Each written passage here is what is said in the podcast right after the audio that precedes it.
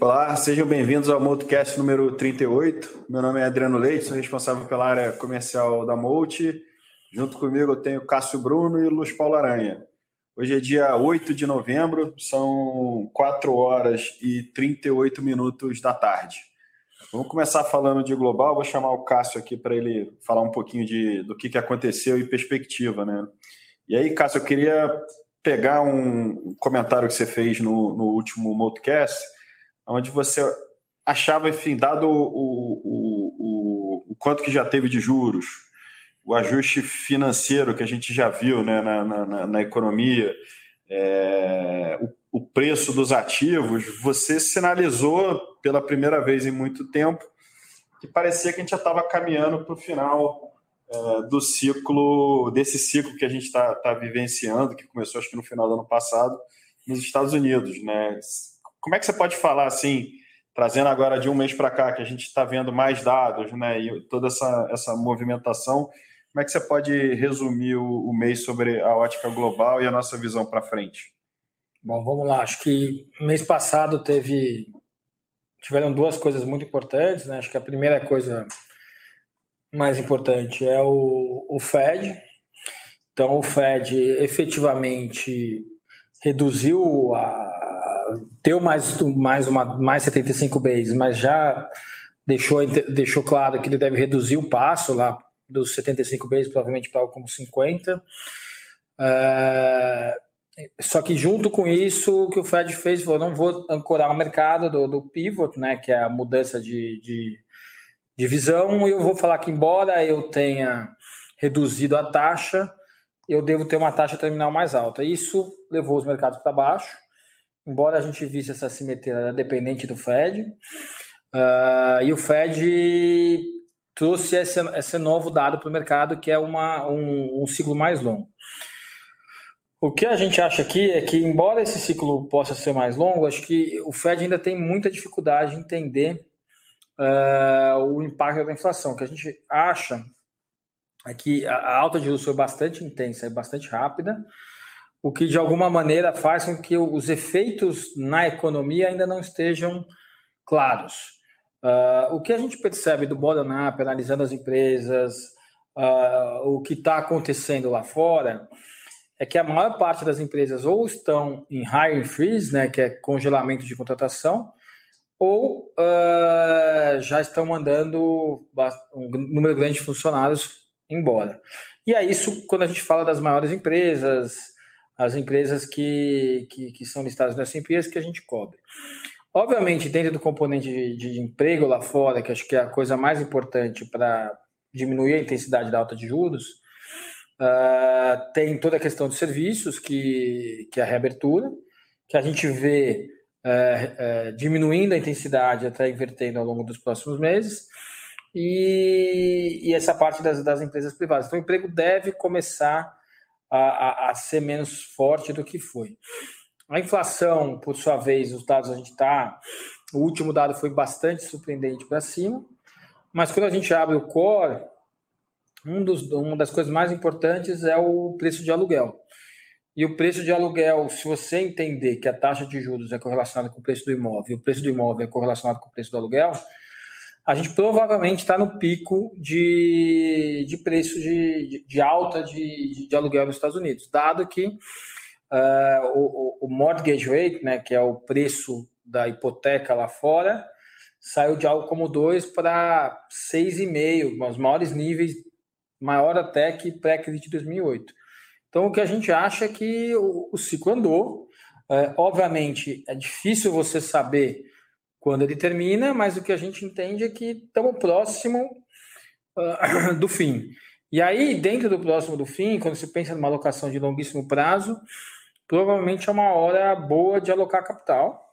Uh, e o que a gente olha aqui, obviamente, a gente vai encurtando os prazos para trazer o, o longo prazo para o curto, para saber qual que é a hora de alocar capital com mais velocidade. Mas no, no bottom-up ali, quando você olha as empresas americanas, você acha que já está num, num, ponto atrativo, com, com, margem de segurança? Quando a gente olha o bottom-up, uh, tem todo o questionamento ainda de queda de IPS e margem, mas a gente vê duas coisas que, que podem surpreender. Né? Acho que a primeira coisa uh, é, é que se você pegar a PI, por exemplo, no Google, já está 14 vezes, a meta caiu muito a companhia, caiu 70%, o, o, o free cash flow não é tão grande, mas quando você olha, o retorno implícito é alto, quando a gente entra, uh, a própria Amazon está 30 vezes PI, algo que a gente nunca enxergou, uh, e, e, isso tudo, uh, você tem dois questionamentos, né? o mercado questiona se a, se a gente está no pico de margem ou não. Uhum. O fato é que o custo das empresas foi preparado para uma economia americana muito melhor. E o que a gente vê com essa demissão, high freeze, é, é, é, que existe espaço e gordura na maior parte das empresas que a gente olha lá nos Estados Unidos para corte de custo.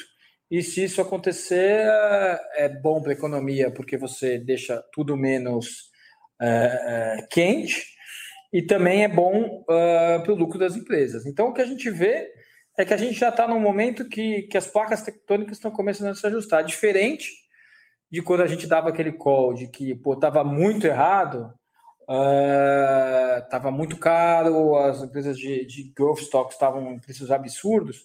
Hoje já não é bem assim. Então os preços já são mais razoáveis, uh, a taxa de juros já andou bastante. Agora, do ponto de vista de otimismo, a gente não está ainda dos maiores, porque diferente de quando a gente não está também no, momento de barganha de mercado. O mercado ele é está ajustado. Uh, então, assim, a gente, a gente, vai falar, pô, estamos otimistas para comprar qualquer preço, precisaria de uma barganha que não é o caso ainda. Tá bom. Agora, vamos falar de Brasil. Eu queria fugir do, do óbvio, assim, né? A eleição acabou, graças a Deus. É, só isso, acho que si só já tira uma certa indefinição do mercado, que é bom. E aí tem dois cenários, basicamente, que a gente está tá caminhando, né? Assim, que o mercado está tá tentando entender, muito ruído ainda, muita especulação, que é um cenário, olhando mais curto e médio prazo, obviamente, né? Que é com uma equipe econômica é, que tenha respaldo do, do, do, mercado, não necessariamente o ministro, mas pelo menos uma equipe embaixo é, que tenha uma chancela e, e que o mercado entenda que vai seguir uma responsabilidade fiscal. E outro caminho que seria um caminho heterodoxo, né? E aí ventila-se nomes do passado, ou a, a escolas e teorias que o mercado é, é, bem, é bem avesso. Né? Como é que você está vendo hoje em dia o mercado vis-à-vis -vis essas possibilidades e, e, a simetria da Bolsa brasileira, obviamente olhando no horizonte um pouco mais adiante? Bom, vamos quebrar, Adriano. Eu acho que é primeiro, acho que o impacto de curtíssimo prazo é que ainda existe né, essa indefinição sobre o que, que vai ser o novo governo e o mercado ele vai ser um termômetro para o próprio governo, uhum. né? Então a gente espera que vai ter um pouco mais de volatilidade. Então o mercado, o governo flutua alguns nomes, né? Que que são aí do passado, que foi muito ruim para o país, e o mercado vai dar a resposta, né? Testando, subindo o preço do dólar, é, estressando a curva de DI e derrubando a bolsa. Então a gente vai ficar aí numa numa certa gangorra, né? Mas se a gente for olhar é, do ponto de vista mais de longo prazo, né, hoje a gente tem um governo com um Congresso um pouco mais avesso a esse governo, né? Então, o grau de liberdade para você entrar com uma, é, um governo muito avesso, como que é, o, o mercado teme, ele é mais baixo, até porque o mercado responde, né? E aí as condições para o governo ficam muito piores. Então, a gente entende que ao longo do, do, olhando, alargando mais os prazos, o Brasil ainda tem um posicionamento muito favorável no mundo, né? E a, o governo aqui não mudando radicalmente a política econômica, indo para um lado de é, uma irresponsabilidade fiscal, fiscal muito grande, o Brasil aqui tem, tem tem fundamento para andar, né? Então a gente está ainda bastante nessa dicotomia. É, a gente não acha que é, o, o governo do PT vai colocar um all-in e fazer uma, é, uma irresponsabilidade muito grande na largada, porque ele tem muito mais a perder é, na largada. O problema é que no curto prazo o político ele testa uhum. e o uhum. mercado tem que dar resposta, né? Então vai ser um mercado que vai ser bastante agitado, vai dar muita oportunidade porque o mercado vai é, exagerar para um lado, depois vai exagerar para o outro lado. Então a gente também tem que ficar bastante atento para pegar essas oportunidades e, é, e trabalhar com as novas condições de mercado, né? A gente tem algum receio de você ter essa incerteza contaminar um pouco as expectativas de crescimento, uhum. né? e aí deixa o cenário um pouco mais difícil, porque se você excluir aí a parte é, da, das estatais, da, da Petro é, e, da, e do Banco do Brasil, é, a bolsa ela não caiu tanto, né? Uhum. Então o, aumentou bastante o prêmio em relação às empresas de varejo, as empresas que em tese é, se beneficiam no curto prazo de uma política fiscal mais relaxada, né? Então tem que tomar um pouco de cuidado também com isso. Isso. Vamos já então pegar um gancho e vamos entrar na carteira, ver o, um pouco o mês passado o que, que mudou fruto do, do resultado, resultado eleitoral e desses exageros que você, você comentou aí. Então, o mês o fundo fechou um pouco abaixo do Ibovespa, 3,34 versus o Ibovespa de 5,45.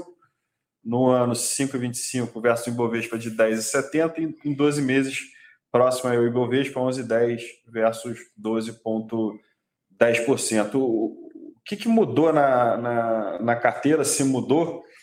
E com base no que você comentou agora há pouco aí do, do das oportunidades e, e riscos. Bom, basicamente a gente tinha uma posição é, mais forte em Petrobras, que a gente reduziu quase que a metade. É, a gente aumentou é, posições é, no, dentro do setor de commodities. Uhum. Então a gente não mudou muito o, a, composição de commodities da carteira. Uhum. É, a gente manteve a Sabesp, né, que era uma outra estatal relevante que a gente acredita bastante ainda no micro da companhia né? E mantém a, a, as duas maiores posições que, que foram as que menos contribuíram né, uhum. ao longo do mês, mas muito mais pelo ciclo das companhias de resultado do de que do próprio prazo, né? de curto prazo do que do próprio ciclo eleitoral, uhum. né, que são Americanas e BRF. E a gente mantém aí um, uma preferência maior para as empresas cíclicas, né, que a gente chama, que são as empresas mais voltadas para o varejo, mais voltada para o crescimento do PIB, que a gente acha que ainda tem um pouco de, de perna aqui que o mercado não está capturando nas ações. Legal. Cássio, vamos, vamos, então falar do. começar pelo long bias. Ele fechou o mês aí 1,03 versus um CDI de 1,02 e uma, e uma bolsa de 5,45 no ano. Ele está com 16,26 versus um CDI de 10 uma bolsa de 10,7. Em 12 meses, o long bias 23,5 versus um CDI de 11,5 e uma bolsa de, de 12,10. Como é que você operou o, o direcional do, do long bias e como é que foram as outras contribuições do, dos books que faz parte, como por exemplo o long and short? Bom, é, mês passado, no final das contas, a gente começa o mês bem pouco comprado, a gente tinha bastante dúvida da questão eleitoral, né? Então a gente passa o mês comprado em 50%. 50%. O, o, o retorno do mês passado ele foi muito concentrado no começo, então, quando foi a não confirmação do Lula no primeiro turno, então o mercado andou bastante, andou nas estatais. A gente fica praticamente o mês todo comprado, a gente acabou não operando muito bem esse, esse aumentada e diminuída. Uh, mas no final das contas uh, ficou relativamente pouco comprado, a gente ainda está pouco comprado, estamos aí nesses 50%, que é próximo do neutro. Uh, e aí, dentro da contribuição, os books, o book long short acabou não, não, não tendo um destaque grande no, no mês passado. e aí acabou, a gente ficou ali próximo do CDI, pelo menos capturamos um pedaço da alta da bolsa aí. Legal. Vamos já pular então para o Equity Hedge, né, que na verdade é a parcela do, do long and short, está toda dentro do Equity Hedge, sendo que o Equity Hedge não tem um direcional, né, como a gente sempre salienta, ele é um fundo descorrelacionado que não tem fator beta, né? Ele é um fundo neutro, né?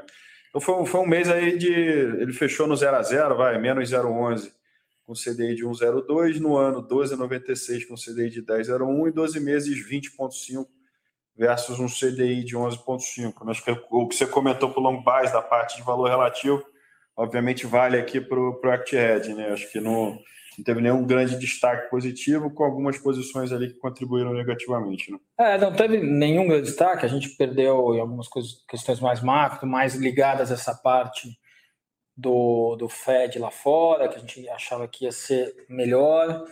É, a gente acabou apoiando também o setor financeiro lá fora. Aqui no Brasil, tiveram alguns destaques positivos em varejo. Uh, apanhamos um pouco em commodities. Então, assim, foi um mês que nada explica muito, um pouco bem diversificado como é a cara do fundo. Uh, enfim, uh, acho que a gente tem ficado mais no micro uh, na maior parte das coisas. Acho que é legal comentar dentro do, do, do, Brasil. Acho que as posições são mais ou menos as mesmas. A gente mudou uma coisa ou outra após a eleição. Uh, principalmente olhando essa questão aí de, de como vai ser o próximo governo, como é a economia. Mas a gente está num momento de bastante incerteza, o cenário muito pouco definido, o que dificulta muito algumas posições, né? Porque é difícil. É, a gente pode ainda ter um governo. A gente é muito otimista com a possibilidade do Brasil no longo prazo, como a Aranha falou, mas a gente precisa é, executar a, as decisões certas. Uhum. E no final das contas, dentro do. E, e as dicas que o que estão sendo dadas estão sendo bastante é, difíceis de ler, né? Então, dentro, por exemplo, hoje saiu aí a equipe da, da área econômica. Isso. Sai o Arida junto com o Nelson Barbosa. É, se é um ou outro, o outcome de mercado é completamente diferente. Então, lá os dois opinando. Uhum. No final, o governo, o novo governo vai ter que escolher para que caminho ele vai. E, e, e ainda ah, os sinais são bastante dispersos. Os sinais são, mistos, né? E o que vale vai ser a ação e não o discurso. Sim. E, e aí o mercado vai antecipar e vai tentar, obviamente, é, negociar isso e testar, né? E esse é o grande problema. à medida que sai um nome muito ruim, o mercado vai é, testar e vai derrubar, né? vai aí... cair, vai. Agora, se sai um nome bom, é, o, contrário. contrário. Exatamente. Então. E assim, como estão os dois nomes ainda, as duas possibilidades estão na mesa, ainda fica difícil do mercado saber a direção. E por isso que a gente está no, no Lumbars ali optando por estar tá mais no, na defensiva um pouco. Sim, sem dúvida.